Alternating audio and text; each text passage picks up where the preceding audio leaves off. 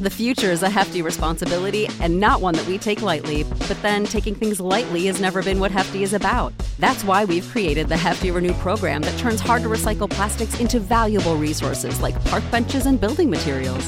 To participate, simply fill up an orange Hefty Renew bag with accepted items, tie it up, and drop it in with your regular recycling. That's it, it's that easy. It's time to rethink recycling with Renew. Particular valued resources may vary by geography. More info available at heftyrenew.com.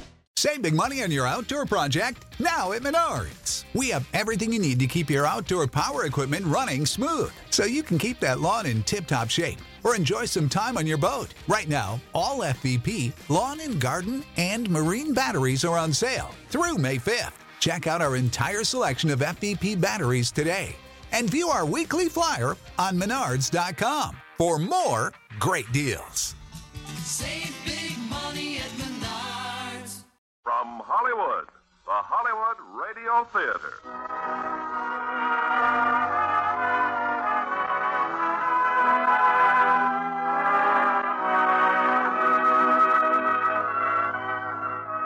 Starring Charlton Heston and Joan Fontaine in The President's Lady. Ladies and gentlemen, your producer, Mr. Irving Cummings.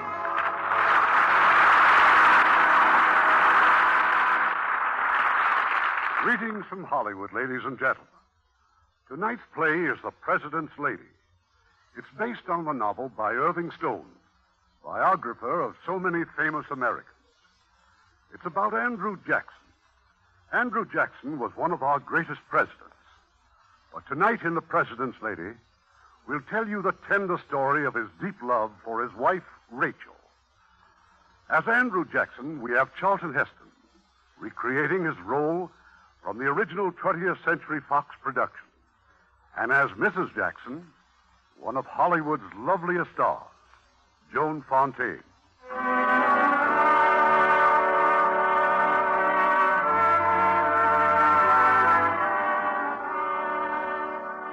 The year is 1789, the Tennessee Territory. Not far from the settlement of Nashville is the Donelson place, where a few moments ago a stranger on horseback rode through the stockade.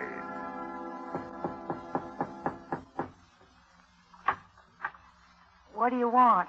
I beg your pardon, ma'am. I'm looking for the widow Donelson. My mother isn't here. My name's Andrew Jackson. I'm a friend of John Overton's. Oh, why, you're his new law partner. John said there's an empty room in the cabin you rent him, so I rode out to see if you'd consider taking me too. Well, there is an empty room, Mr. Jackson, but I'm not mistress here. My mother won't be back till late this afternoon. I might even be of some use around here. I've had experience fighting Indians, and I'm a crack shot with a rifle. Heaven knows we could use all the protection we can get. Yet at the same time, I'm quiet and peace loving. Why don't you just take your saddlebags over to John's cabin and wait for my mother to get back? Thank you, ma'am. You can stay for supper if you like. I was frankly hoping you'd invite me.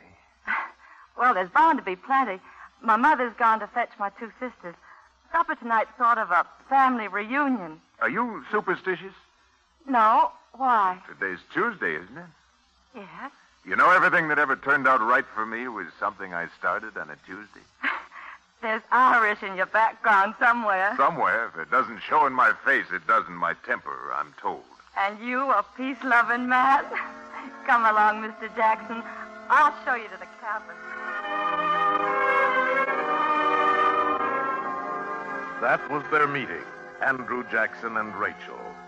And that night at supper. Don't tell me we're late, Miss Rachel. I've just been telling Andrew that you don't get fed around here unless you're on time. Too many mouths to feed tonight to wait on you, John Overton. Sit down. Thank you. Well, here he is, everyone. My new law partner, Andrew Jackson. Uh, this is my mother, Mr. Jackson, And the finest woman in the whole Cumberland. How do you do, ma'am? and my sister Jane, The prettiest. my sister Mary, The sweetest. my brother Samuel, The fightingest. and my brother William. The stubbornest. Now, all these young'uns, Andrew, they belong to Mary and Jane. But, uh, where are your husbands? Oh, they're home, Cousin John. But there've been signs of Indians, so we packed the children over here for a day or two. You been long in Nashville, Mr. Jackson? Not long, ma'am. Last month. What sort of law cases do you handle? Why, Andrew just settled one of the biggest suits for damages in the history of this territory. Uh, tell him, Andrew, tell him. I don't think the ladies would. Oh, yes, they would. Well, Mr. Jackson, Well, a, a client of mine got into a fight and had his ear bitten off. And Andrew got him four dollars cash for his ear, uh, of which he gets half. Is it really possible to bite a man's ear off? Rachel, I don't think it's a subject we should pursue at the table. You're quite right, ma'am. You attached to the Nashville court officially, Mr. Jackson? Why, Andrew carries the highfalutin title of Attorney General, ma'am. What's it mean? Well, it means that he prosecutes criminals when he can find them. Other times I'm stretching mighty hard to find a client. But with two dollars cash, he can pay a whole month's board in advance. I don't think Mrs. Donelson's quite decided, John. Uh, Mother, Samuel said he saw Indians lurking around the hills yesterday. Oh, we ought to have more protection. Well, Mr. Jackson, as you can see, we're long on women and children and short on men. If you can endure us, we'd be glad to have you. Well, thank you, ma'am. Thank you. And now, Mr. Jackson, Yes, Miss Rachel? pass your plate and have some chicken.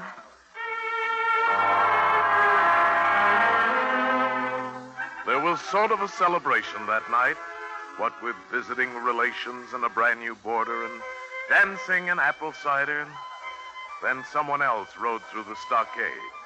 He came looking for Rachel, and he found her dancing with a man he'd never seen before. Excuse me, sir. Yes? I'd like to speak with my wife. Mr. Jackson, this is my husband, Louis Robards. How do you do, sir? You'll excuse us. Of course. I thought you were still in Harrodsburg, William. I left to come after you. Why? Rachel, I'm sorry I sent you home. Why didn't you write to me, Louis? Oh, I. I was angry and jealous. I had to get over it. That was nothing to be jealous about. Jason himself told me that you had encouraged him. Then Jason lied. If he weren't your cousin, I'd have ordered him right out of the house. I want you back again, Rachel. I want to take you back home again.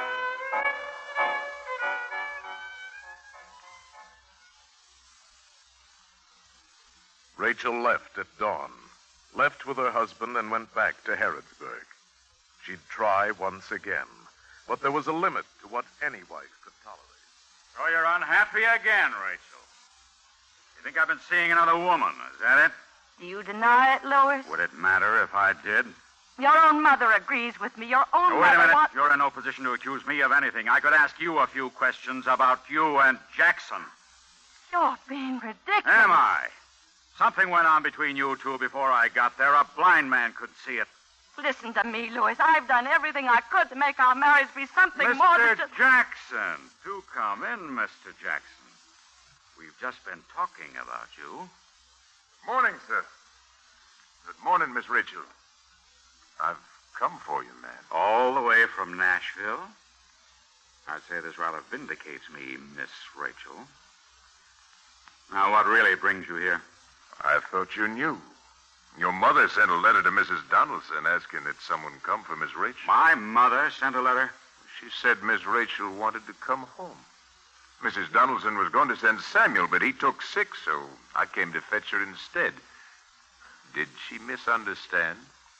No, she didn't misunderstand. You've made a long trip for nothing. My wife's decided to stay. Did you change your mind, Miss Rachel? No. In that case, I'll be happy to see you get safe home. The only one who's leaving here is you. You'd better get your things, Miss Rachel. Get out. I'm armed and I'll shoot. Louis! You want to go, don't you, Miss Rachel? No, not if it means bloodshed. It won't.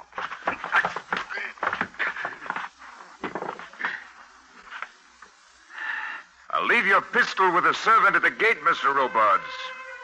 Now, Miss Rachel, as I said before, get your things. So they left Harrodsburg and rode through the wilderness towards Nashville. It was a wild journey skirting the Indian country. You can pull up now. I think we're all right. What on earth were you doing back there? Crossing the trail. Unless I've made a bad blunder, those Indians are looking for us about five miles east by now. You've enjoyed every minute of this, haven't you? I like to graze danger. Were you afraid? I'm still afraid. It's mighty good to see you smiling again, Miss Rachel. Were there really Indians back there, or were you just trying to take my mind off my troubles? Both. Are you tired? Mm, some, There's an inn a ways up this trail. I, I think we should put up for the night. if you think it's best. In this moonlight, we'd be a pretty easy target. We'd better stop. I've caused you a lot of trouble. Been no trouble for me, Miss Rachel. I just want you to know I'm very grateful, Mr. Jackson. You know, Mr. Jackson sounds mighty formal for two people who've just fought off a band of Indians. Well, then, thank you, Andrew.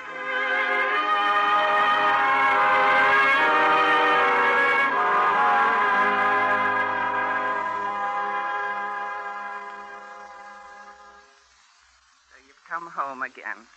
Well, I can't say that I blame you, Rachel. But before you go in the house, oh, I know, Mother, I know, and I'm sorry coming back and being a burden to you again, but it got so that I just couldn't. Oh, you don't have to explain. What I started to tell you is that Lewis is here. Here. Ah, he rode all night. He's waiting for you out at the stockade. You'd better see. Him. No.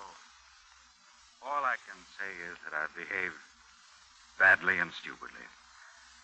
But I love you, Rachel. I want you to come back with me. I can't. I've lost all respect for you. It'll never happen again, believe me. I no longer love you, Louis. I don't believe that. I'm sorry, but it's true. Then it is, Jackson. No, it's just that I could never trust you again. You're my wife. You're deserting me. I never intend to see you again. In this territory, a wife does what her husband tells her to do. I got plenty of relations in Nashville. I'll be back with them in the morning. If there's any shooting done between your kin and mine, you'll have only yourself to blame. That evening, Rachel and her mother went down to the river. There was a flatboat loading cargo. It would be leaving soon for Natchez, and the owner was an old friend. I just can't help you, Miss Rachel. I just can't. Now, you listen to me, Colonel Stark. It's a long trip, Mrs. Donelson, and rough. We've got no room. And if that ain't enough, there's them drat Indians. They're all along the river. I can't take the responsibility. But I'm not afraid, not of Indians and not of hardships. Oh, please. Could you get one of your brothers to come along for protection? No, Samuel still isn't well, and William doesn't think I should go, but then I... it's no use, Miss Rachel. But your own wife will be along. Oh, surely you wouldn't let her go if you thought that used was... to this. She can pole a boat and fire a rifle. No, oh, I shouldn't have troubled you. Thank you anyway. I wish things were different, Miss. I, I sure wish they were different. We're going home, Rachel. When Lewis shows up, we'll just have to fight for you. There'll be no fighting, Mother. I'll go back with Lewis to Harrodsburg. But before dawn, Rachel was again at the river. Colonel Stark had sent word that he'd take her after. Just get aboard. We've been waiting to cast off. Now, careful now. Tito, pull in that gangplank. Rachel? Oh, Mrs. Stark, thank you. Thank you. You come along with me, honey. I'll show you where to bunk. Ain't you lucky that nice Mr. Jackson's decided to come along, too? Mr. Jackson? Why, yes. Who do you think that is back there pushing on that paddle pole? It's an amazing coincidence, Mrs. Stark. Ain't it, though? Mr. Jackson, Morning, Miss Rachel. Did my mother ask you to make this trip? I, I like to travel. I asked you a simple question. You'll have to excuse me for now, Miss Rachel. I'm busy as a cat in a red hot griddle, but welcome aboard. Thank you.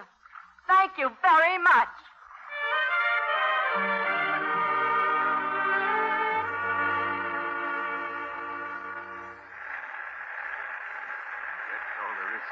Miss Rachel. The current carries us along. All I have to do is steer.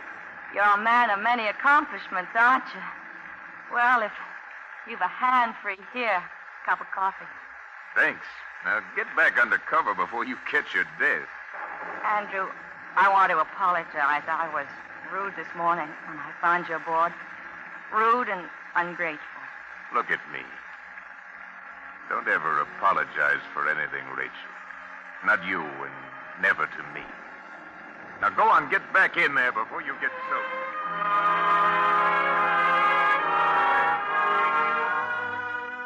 Battered and scarred by the Indians, the little flatboat plodded her way down the river and finally to Natchez. But now Rachel faced a new and terrible problem, for she'd fallen hopelessly in love with the tall young lawyer. It had been arranged that Rachel would stay with an aunt and uncle. They were people of means with a great plantation. Soon after Rachel's arrival, they gave a ball in her honor. Well, Andrew, well, just don't stand there staring at me. It just shows you what a fool I can be. I didn't think it possible you could be more beautiful. It's just the gown. Cousin Margaret loaned it to me, and I'm so laced up I can hardly breathe. My heart's pounding in my ears. Mine too, and I'm not laced up. We'd better go inside. The guests are starting to arrive. A moment, Rachel. I, I spent all day in Natchez. I've made inquiries. You can get an annulment here in Spanish territory. We could be married right away.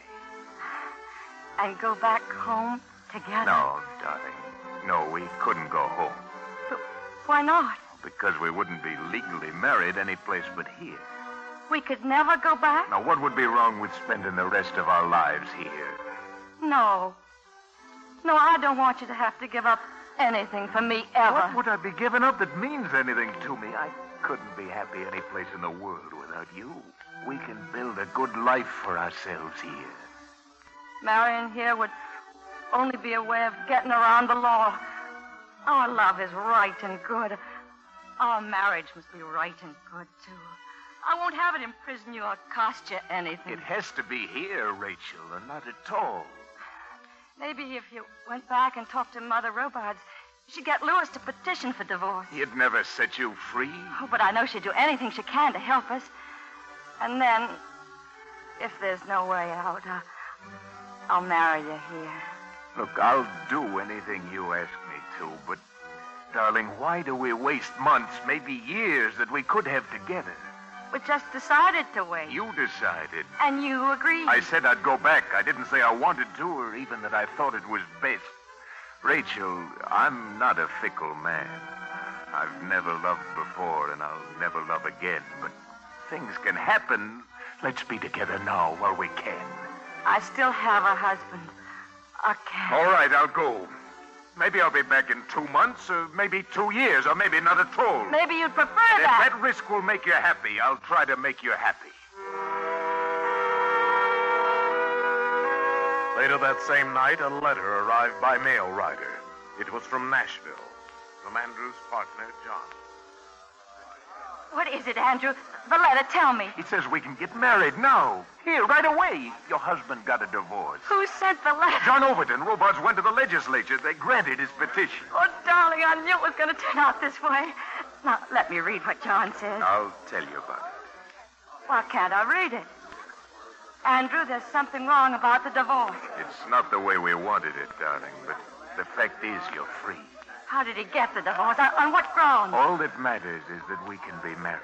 Andrew, on what grounds? He accused you of leaving him for another man. He names me. Now, darling, please, please try to think only of what this means to us. It means. means that I'm marked for life. Rachel, listen to me. The divorce is already granted. We'll make the best of it. We'll not let anything mar our future now, especially the past. How could he have been so spiteful? Oh, don't be unhappy now. Please, please. Help me, Andrew. I need you now more than ever. Help me. Rachel.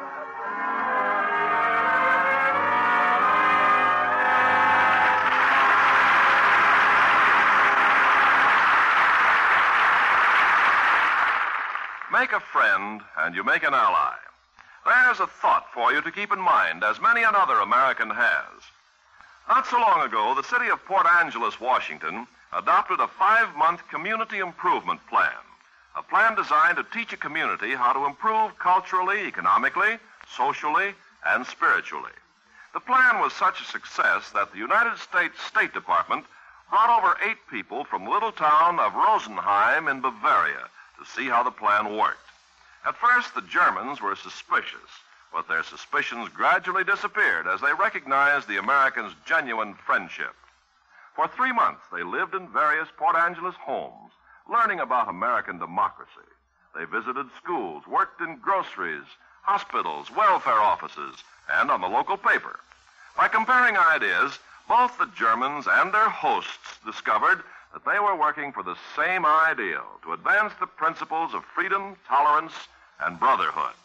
When they finally left for home to teach others how typical Americans really lived, it was a Rosenheim lawyer who best expressed their gratitude and appreciation when he said, I had no notion of American life, since I thought that usually both husband and wife worked, that children were poorly brought up, that there was no family life in our sense of the word. I've come to the conclusion that it's a religious motive that makes the American people so willing to help not only individuals, but whole nations toward freedom and recognition of human rights. Yes, like so many other Americans, the good people of Port Angeles had learned that by helping others, you help your country. Now, our producer, Mr. Cummings. Act two of The President's Lady, starring Charlton Heston as Andrew Jackson and Joan Fontaine as Rachel.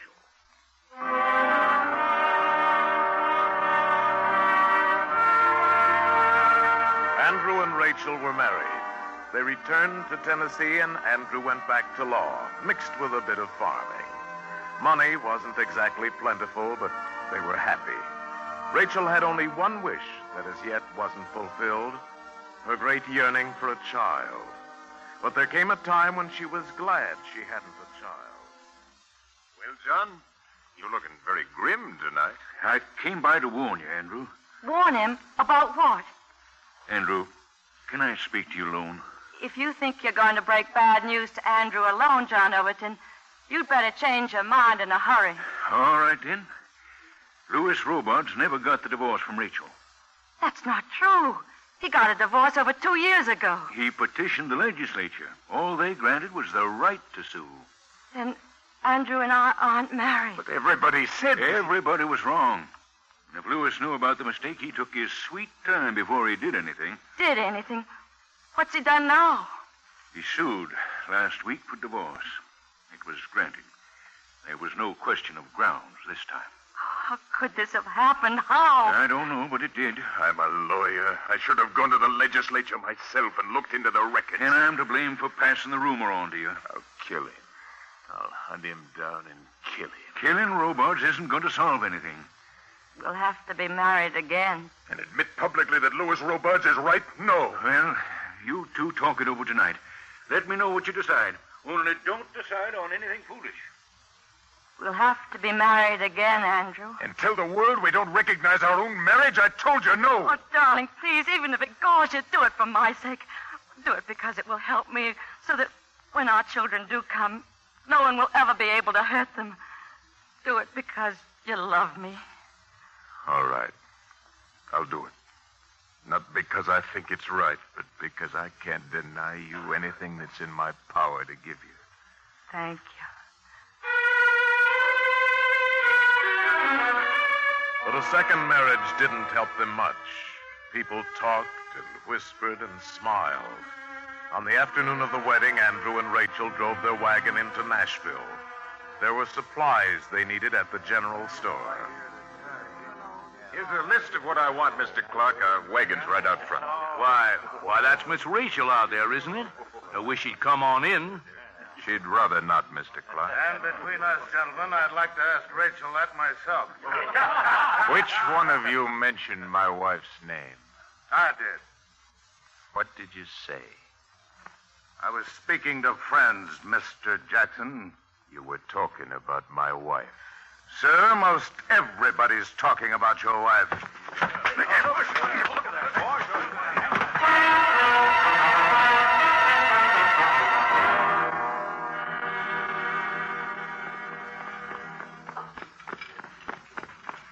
Who was it, Andrew? Robard's cousin, Jason. I almost killed him. I would have killed him. They pulled me off. I've got no right to sulk and be mean. I just don't want you to be unhappy. I warned you once I was bad tempered. They gave you good cause. I lost all reason. I kept smashing his face again and again. We'll be home soon. Oh, Andrew, look at you. All cuts and bruises. And it's just beginning. It's just beginning.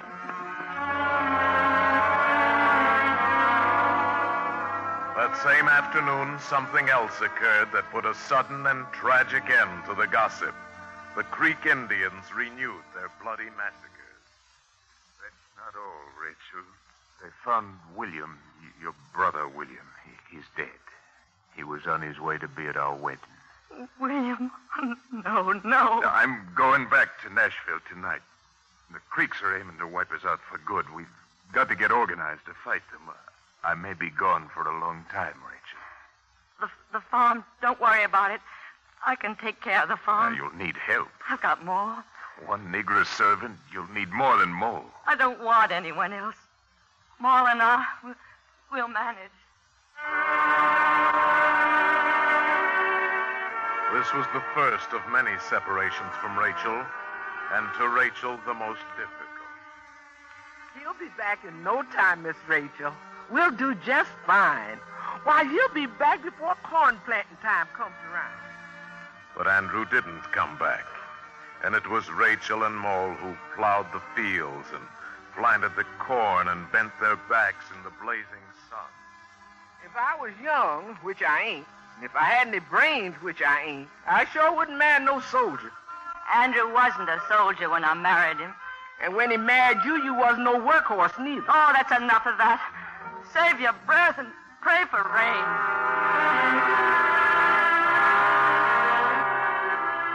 The corn they planted, they harvested themselves, and they cut the wood that was to keep them warm for the winter. And in the spring, it was Rachel and Moll who again turned the furrows and sowed the seed. And then Andrew came home. Rachel?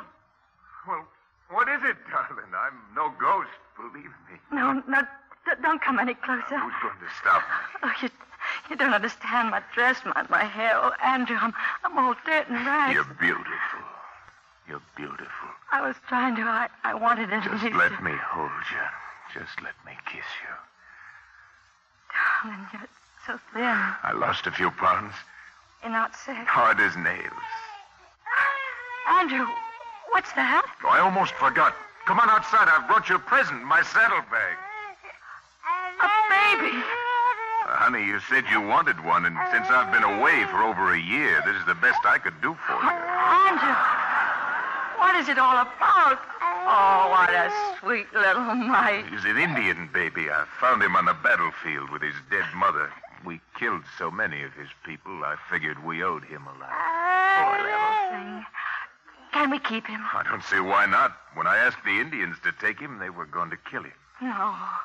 Oh, how helpless and dear. Look, look, he's smiling. Oh, he's sweet enough. I've been feeding him for six weeks on brown sugar and water. No milk? Now, where would I get milk? It's a wonder the child's alive. It's a wonder any of us are alive. Andrew, what's his name? Well, the Indians called him Lyncoya, Lyncoya? Well, what does it mean? the abandoned one. Well, Lyncoya, you can keep your name. And you'll never be abandoned again. Never.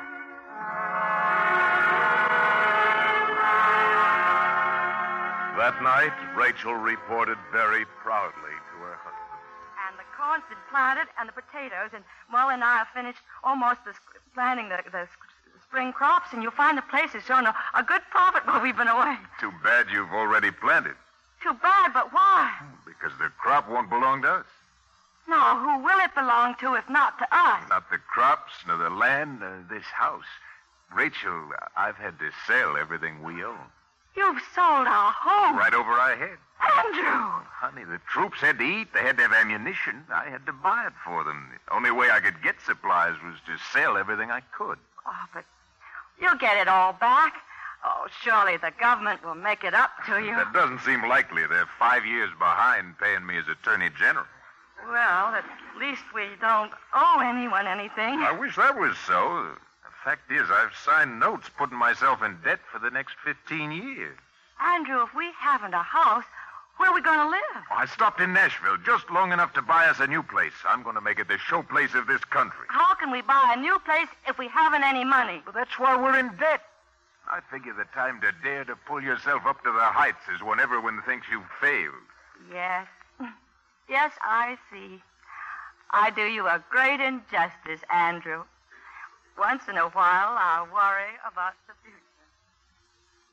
Andrew built the house in Nashville, and he named it the Hermitage, a mighty fine house. There was only one thing wrong.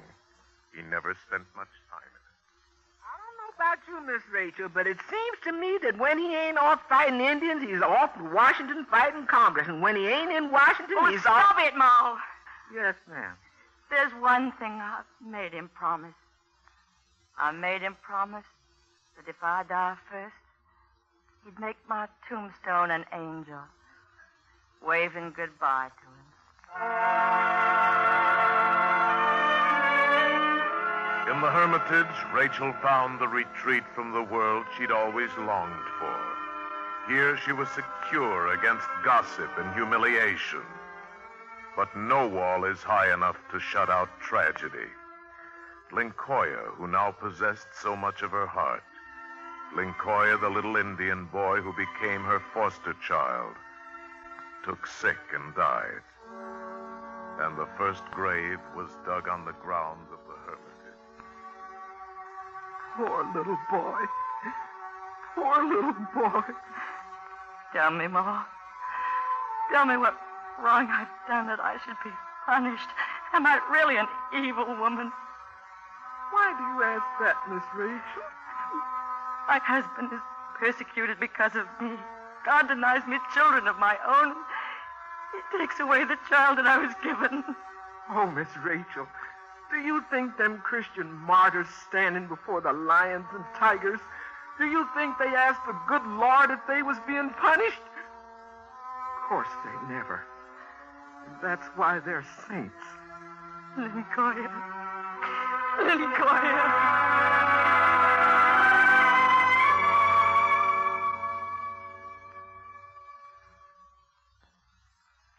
Andrew finally came home from Washington, and Rachel invited some of his friends to celebrate his homecoming. The men accepted, but the wives of Nashville still refused her hospitality. After the guests had gone that night. You couldn't wait, could you, dear? Wait for what? Gambling. Oh, that. But that's nothing but a horse race. I got tired listening to Irwin tell me what a good colt he's got. So you're going to race him. When? Well, next Tuesday. Tuesday. Your lucky day. Of course. How much have you bet on him this time? Five thousand. Five thousand. Should I have bet more? Well, we don't have five thousand dollars. You know that. Yeah, but no one else knows it. And what if we lose? My note is good. No one would refuse it. Andrew, sometimes I think politics have taught you to be devious. I didn't have to be taught. I come from a long line of horse traders. You tired? Mm, very. Well, if you don't mind, I think I'll uh, have another pipe before I go up. Then I'll sit with you. Oh, thanks. You know, I'm getting mighty weary of life in Washington City. I'm happiest here at the Hermitage with you, with all my. Now, what are you staring at? You, the way you smoke your pipe? Oh, there's something amusing about it? Oh, no, no, my love. I, it's just that I forgot to tell you. One night while you were away and I was lonely, I tried to smoke that pipe. really? Did you like it? it all but strangled me. Oh, then you didn't go about it properly. Here now, I'll teach you. And have more walk in? Why, she'd be scandalized. no one's going to see you. Now try it. Ah. Like, uh, like this?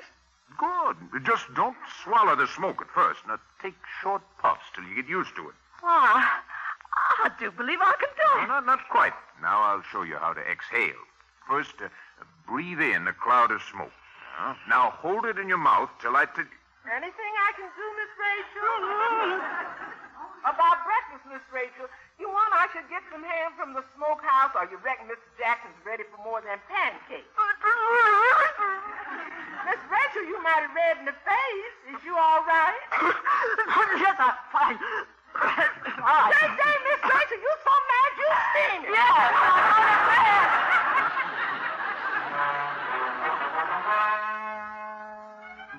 The horse race was an event long to be remembered. It drew hundreds of men and women from miles around. It was a fine race, too, and mighty close.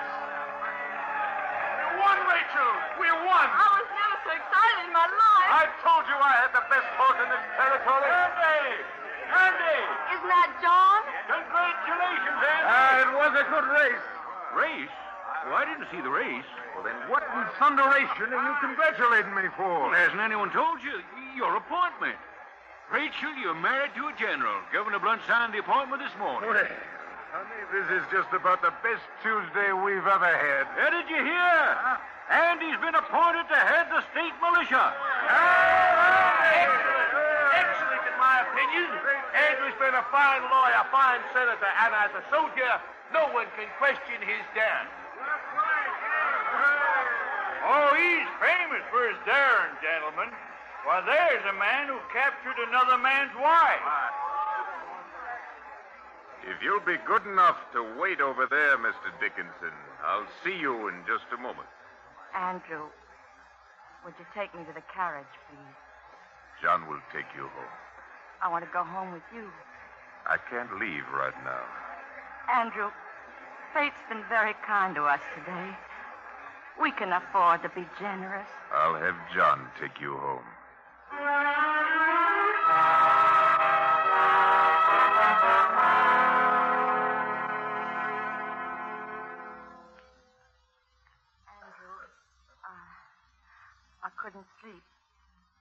What are you doing down here? Cleaning my pistols. Rachel, I had to challenge Dickinson. He gave me no choice. What are you fighting for, Andrew? For your honor or for mine? And if it's mine, then the decision should be mine. There's no difference. It's an excuse to murder. That may well be. Dickinson's a far better shot than I am. And if he kills you, am I better off a widow whose name has been defended? I've already challenged him, Rachel. We meet in the morning. I can't withdraw. Andrew, if I'm to be the cause of all your quarrels for the rest of your life, then you give me no choice. I must leave you. I won't let you be killed because of me, nor will I let you take another man's life. I must leave you. You'd leave me now. No, no, I, I can't. I, I can't. But, oh, please don't do this. If Dickinson kills you, he kills me too. Let him say what he will about me. No man can say what he will about my wife. Rachel, I've failed you a great many times, said a great many things, and I hope you forgive me. But I couldn't expect you to forgive me if I lived without honor.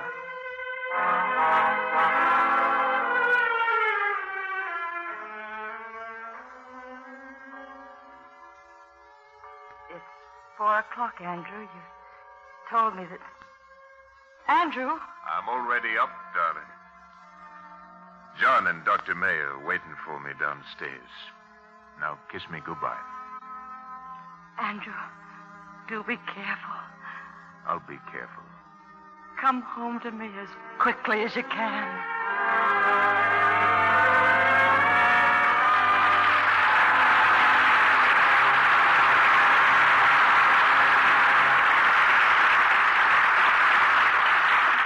At the time when the city of Berlin was blockaded and American Air Force planes were making regular airlifts into the city, Lieutenant Gail Halvorsen got an extra special idea.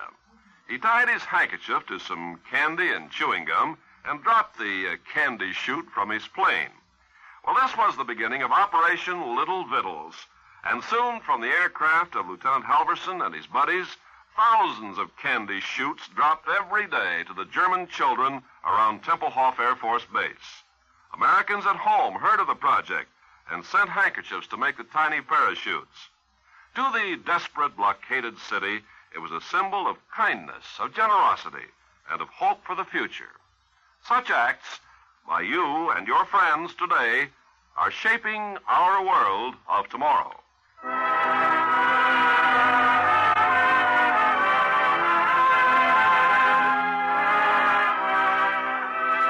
We pause now for station identification.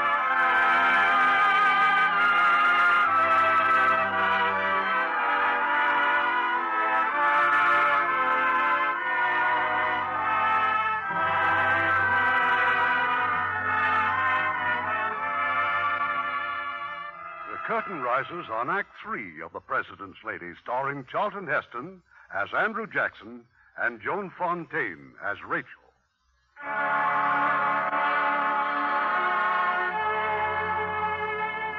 The duel was fought across the Tennessee border in Kentucky. Andrew had left before sunrise, nor did he return till long after dark. They carried him into the hermitage. John Overton and Dr. May.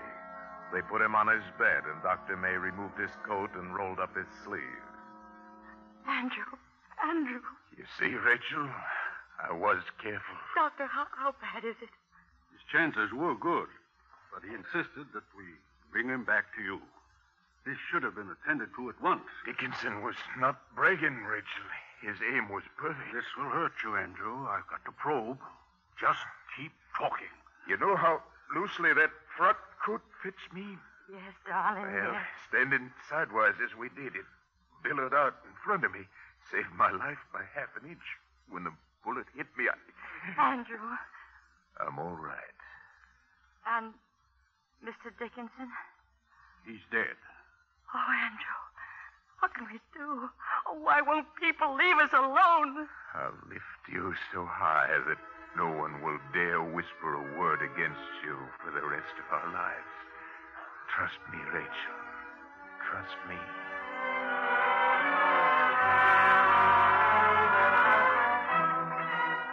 The years passed, and then once again the young nation shook with the sound of battle. 1812. The British were in Washington, the White House burned. Andrew Jackson went to war, and Rachel went back to the field, to the plow and the hoe. He wrote her as often as he could.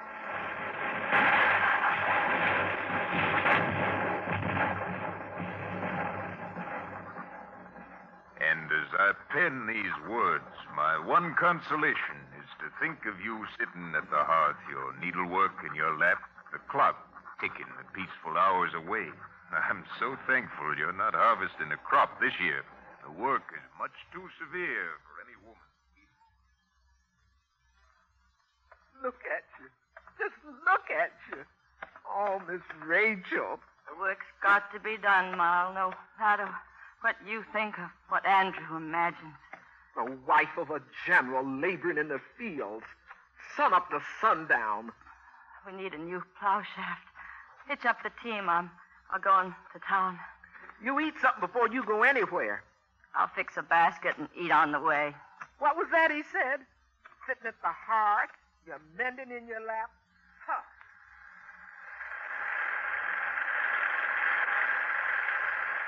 And with the coming of the rains, the men are grumbling again. The roads are impassable. But mud or not, we've got to move the cannon. You've no idea how exasperating such conditions can be.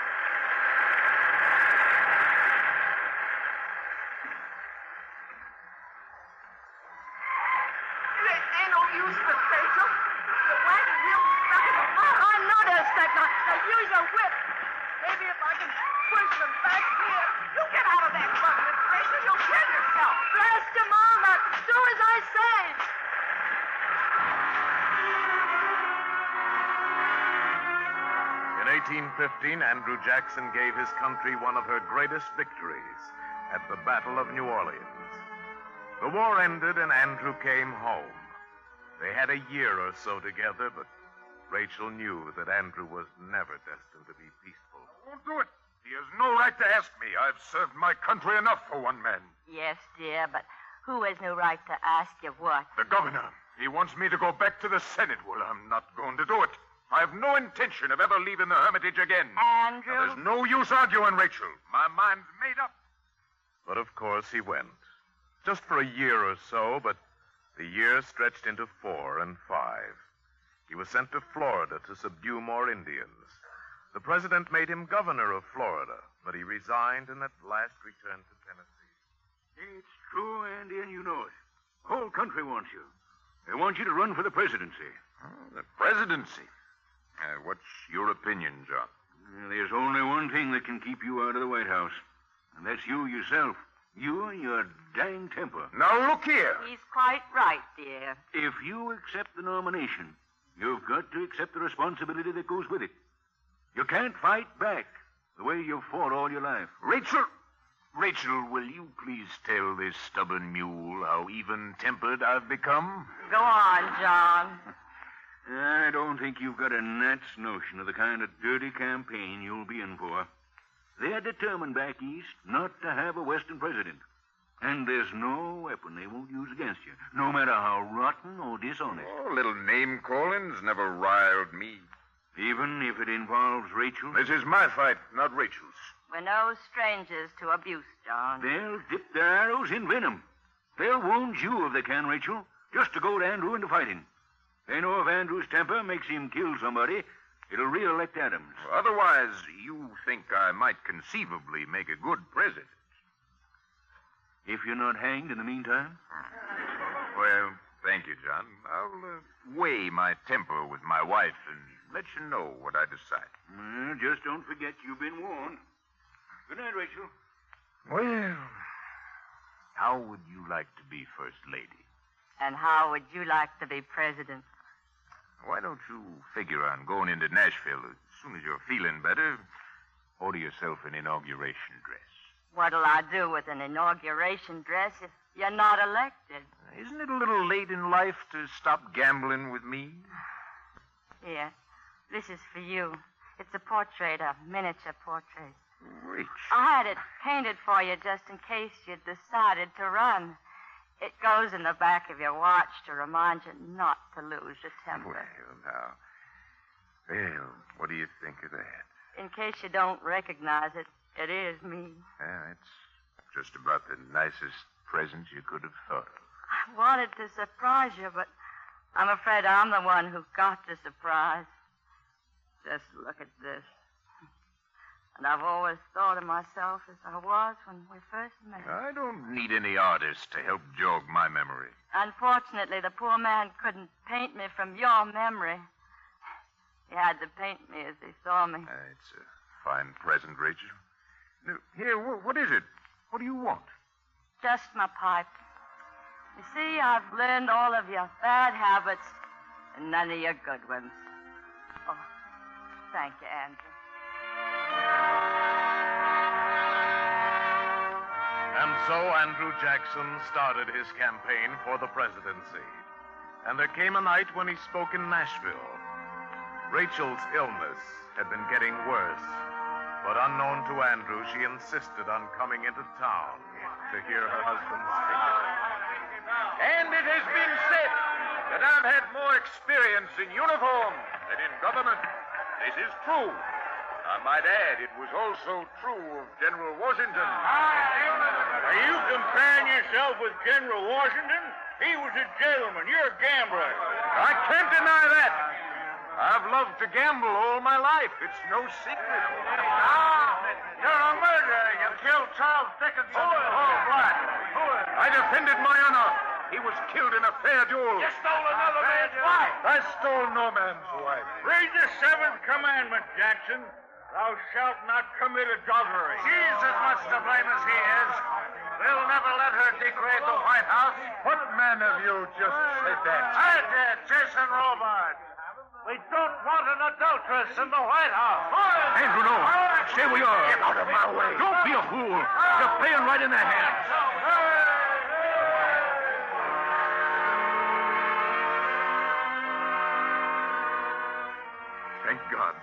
Thank God we could find your doctor. It's Rachel. Rachel?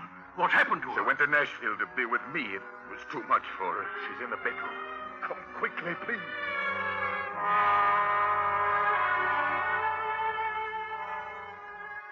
Rachel continued to fail. Her whole world had shrunk now to the four walls of her bedroom. The election, Andrew. Well, is there any word yet? I don't know. Now stop fidgeting. I'm trying to feed you. What is this stuff? Broth. Moll made it for you. Broth. And you're not to worry about the election. I want you to worry only about getting well. I heard carriages before. Who's here? Does it matter? John Overton, I suppose. Some of the others. Andrew, you tell me as soon as you hear. I'll tell you as soon as I hear.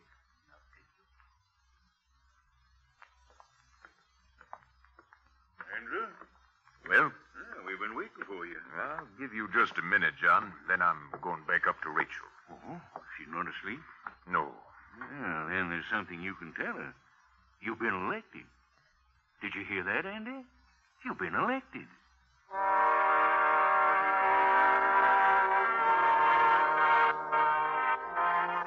Andrew, what is it? We're going to Washington City.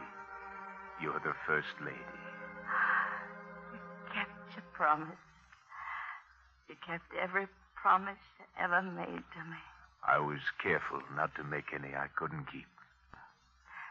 Mr. President, how can I tell you, Andrew? Yeah, don't try. You just hurry and get well. You think you can sleep now? Yeah. Now, you try. I'll leave the door.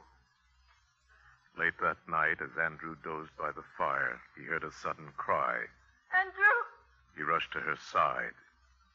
Rachel was dying. I'm glad I never left you. Even for your own sake. The Dr. Moll, the doctor. I'm not going to Washington City with you after all. You're going with me. Do you hear? You're going with me. You're going to be there beside me. Can't. Just don't carry a spite with you. Oh, Miss Rachel. They killed her. They killed her just as sure as she was born. In the presence of this gentle soul, I can and do forgive my enemies. But those vile wretches who slandered her must look to God for mercy.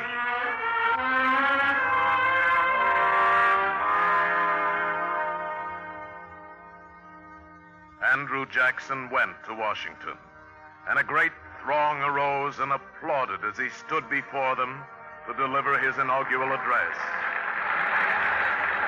And he opened his watch and looked at the picture of Rachel, and in his heart he spoke to her.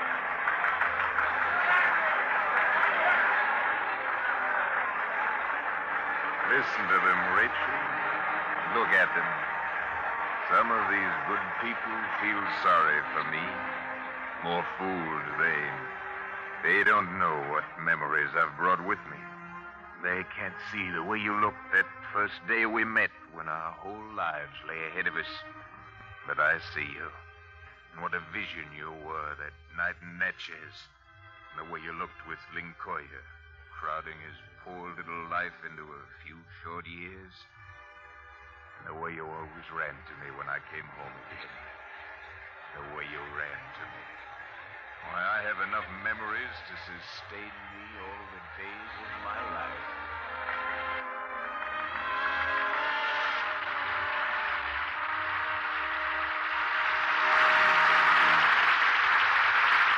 In a moment, our stars will return. The Navy Enlisted Men's Club in Tokyo is a pretty nice place where the men of the Navy can sit around and talk, read, or play cards on off duty hours. It's a pretty nice place in another way, too. There's a box on the bar for the spare change of the sailors, and every penny that's dropped into it goes for the support of their private orphanage called the Home of Affection. Over 50 boys and girls of all ages are fed, clothed, and educated there. The orphanage has formed its own self government, and the children are learning what it's like to live by democratic rules. With the help of the enlisted men of our Navy, they're meeting the world with a new hope, a new dignity, and pride. Such acts by you and your friends today are shaping our world of tomorrow. Now, Mr. Cummings with our stars. And here they are Old Hickory and his lovely lady, Charlton Heston and Joan Fontaine.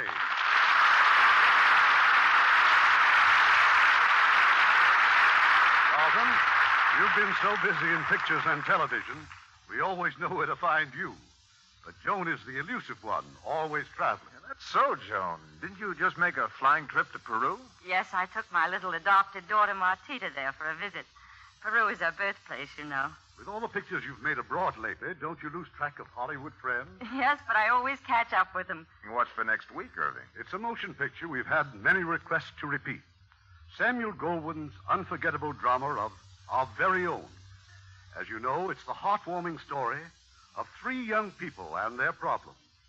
And so we've invited three of the most popular young players in Hollywood to be our stars Terry Moore, Robert Wagner, and Joan Evans. What a wonderful combination.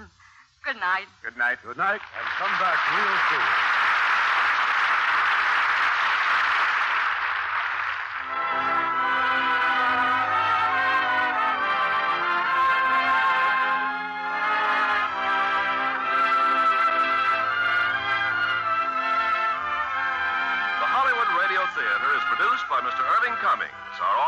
Is under the direction of Rudy Schrager. This is Ken Carpenter inviting you to join us next week at this same time for another presentation of the Hollywood Radio Theater.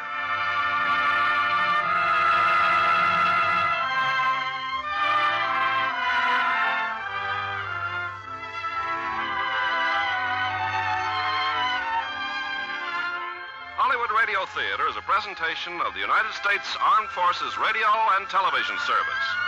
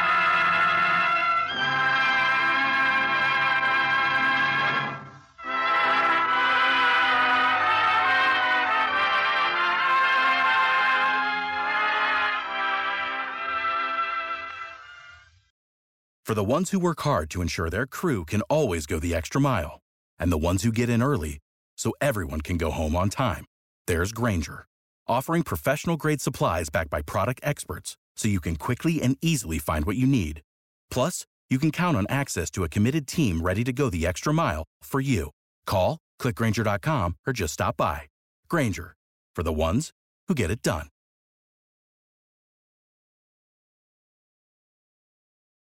When you need mealtime inspiration, it's worth shopping Kroger, where you'll find over 30,000 mouthwatering choices that excite your inner foodie. And no matter what tasty choice you make, you'll enjoy our everyday low prices, plus extra ways to save, like digital coupons worth over $600 each week. You can also save up to $1 off per gallon at the pump with fuel points. More savings and more inspiring flavors make shopping Kroger worth it every time. Kroger, fresh for everyone. Fuel restrictions apply.